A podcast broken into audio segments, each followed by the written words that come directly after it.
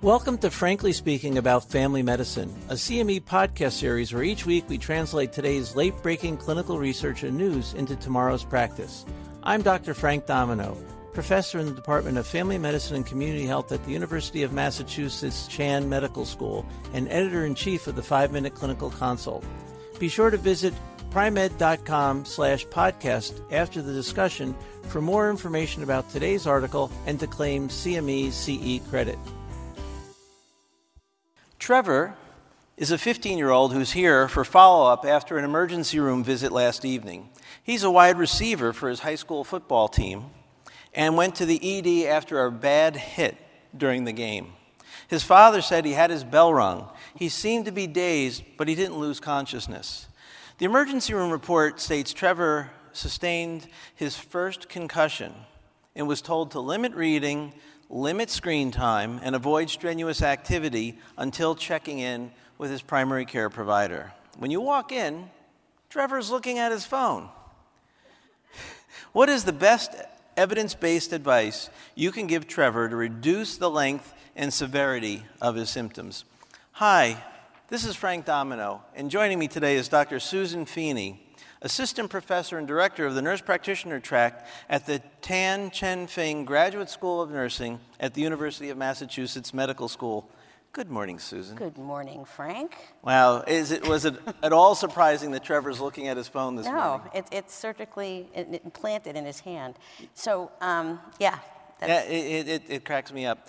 Can you remind us a bit about the current guidelines regarding post concussion care? When can he go back to sports, when can he go back to appropriately right. using his phone? Well, um, the guidelines um, basically refer to physical and cognitive rest with a stepwise approach to returning. And the physical rest is pretty clearly delineated. Um, they'll talk about no activity the day of the injury. And then starting at, if, as long as his symptoms are, his symptoms are not bad, he can actually start with light aerobic activity, which is walking and possibly a bike, but no, uh, no impact.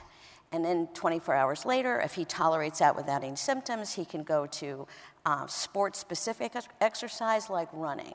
And then in 24 hours, if he has no symptoms, he can go to non contact training, which is resistance, and then full contact practice 24 hours after that, and then return to play. So he could go back to return to play in six days depending on his symptoms. If he has symptoms, so headache, fogginess, any of those things return, he would go back to the step before. So that's pretty clear. The one that's kind of murky is the cognitive rest. So when you go in and look at the evidence, they say, well, you know, TV and, um, or not TV, reading, video games, screen time, and actually social interaction and trips. There's been some evidence in, in the past that that might delay um, recovery. So to, to gradually improve, move that along, like within 24 or 48 hours based on symptoms. So, but it's not total cessation. They don't have to, you know, he does, it's like limit your screen time. Well, if a kid is you know, looking at their phone for 18 hours a day, was that 10 hours a day? Right. So um, that's really where we are with the cognitive rest. And it really, you know, when you look across the spectrum, I think if we asked everybody out here, I think everybody might have a slightly different take on what cognitive rest is. I, I think you're probably right, and, and Trevor has his own opinions yes. as well. Yeah. Um, there's been quite a bit in the literature lately about um, concussion. Can you tell us about two new findings? Sure. So there was a study that came out of actually UMass, uh-huh. um, and they had looked at um, 120 kids that were between the ages of 12 and 25 that came into the emergency room with a concussion over like a year, and they they randomized them into two groups. One was the um, intervention group, which was total abstinence of screen time for 48 hours. God bless the parents, because that is that means no TV, no tablet, no computer, no phone, um, and you know that's and no video games for 48 hours. And what they said is they could they could listen to books on tape, which I know is very popular Among with teen, teen boys. That's right. Um, and you know, and uh, you know they could talk with their families, but they had they were on the 48-hour total abstinence, right?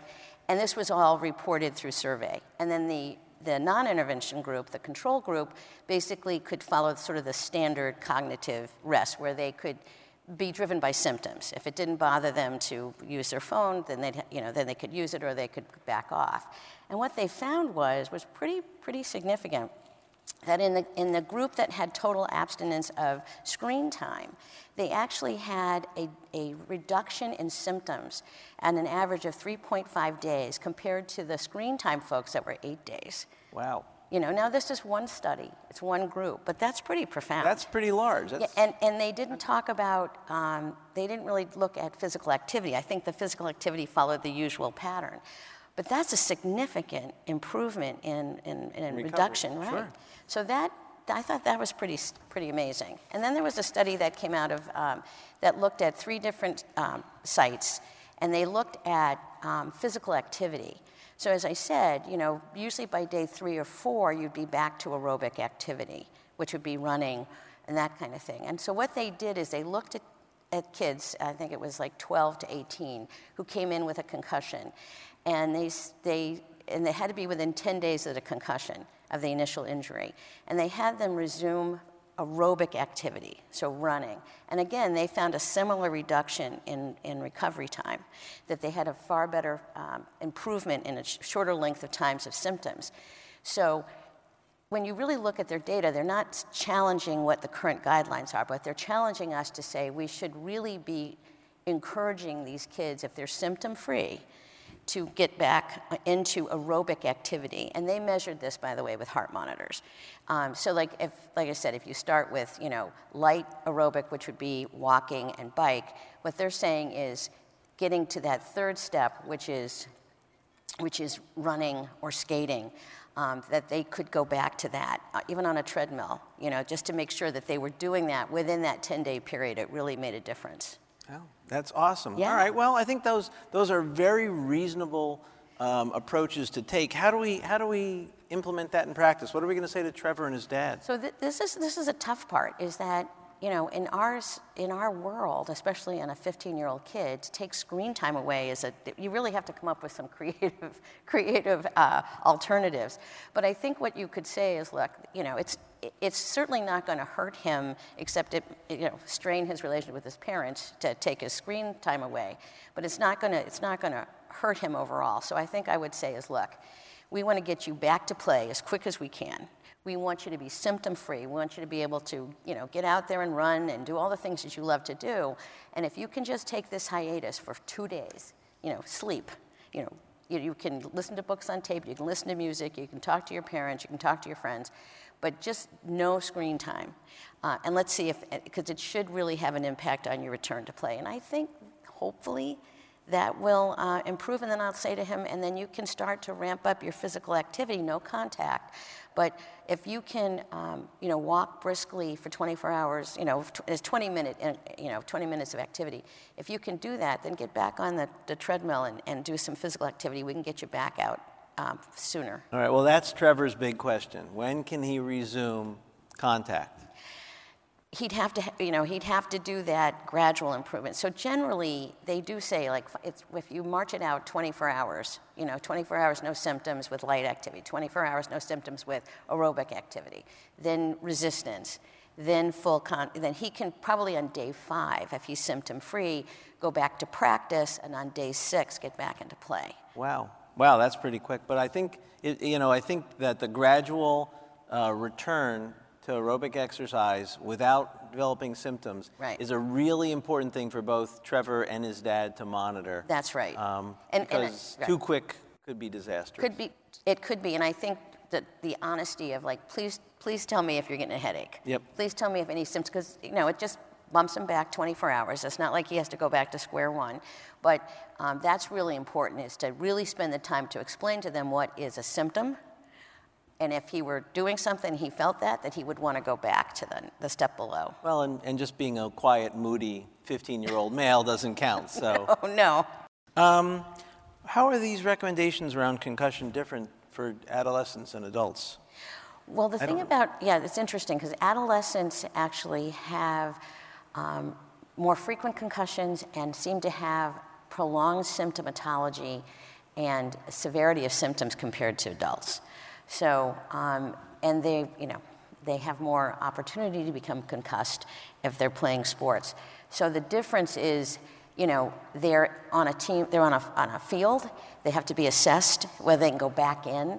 So I think they're much, um, there's, there's more uh, uh, focus and, and uh, structure for the, for the teens. But the same, the, you'd still use this, if you had an adult who had, who had sustained an injury, you'd still use the same type of, of uh, assessment and physical and cognitive rest. I mean, obviously, they're not going to return to, if they're not in a team sport, you, you wouldn't necessarily have to clear them to go back to play a contact sport, but you'd still use the same guidelines. Susan, really great data. Thank you so, so much for, for telling us about it today. My pleasure. Practice pointer. With teenage concussion, no screen time for 48 hours, and gradual aerobic exercise is the quickest way to have full recovery. Join us next time when we talk about the current data supporting the withdrawal of aspirin when used for primary prevention, especially in seniors. Thank you for listening to Frankly Speaking About Family Medicine, brought to you by Pri-Med. To claim credit and receive additional information about the article referenced in today's episode, visit pri-med.com slash podcasts. And see you next week.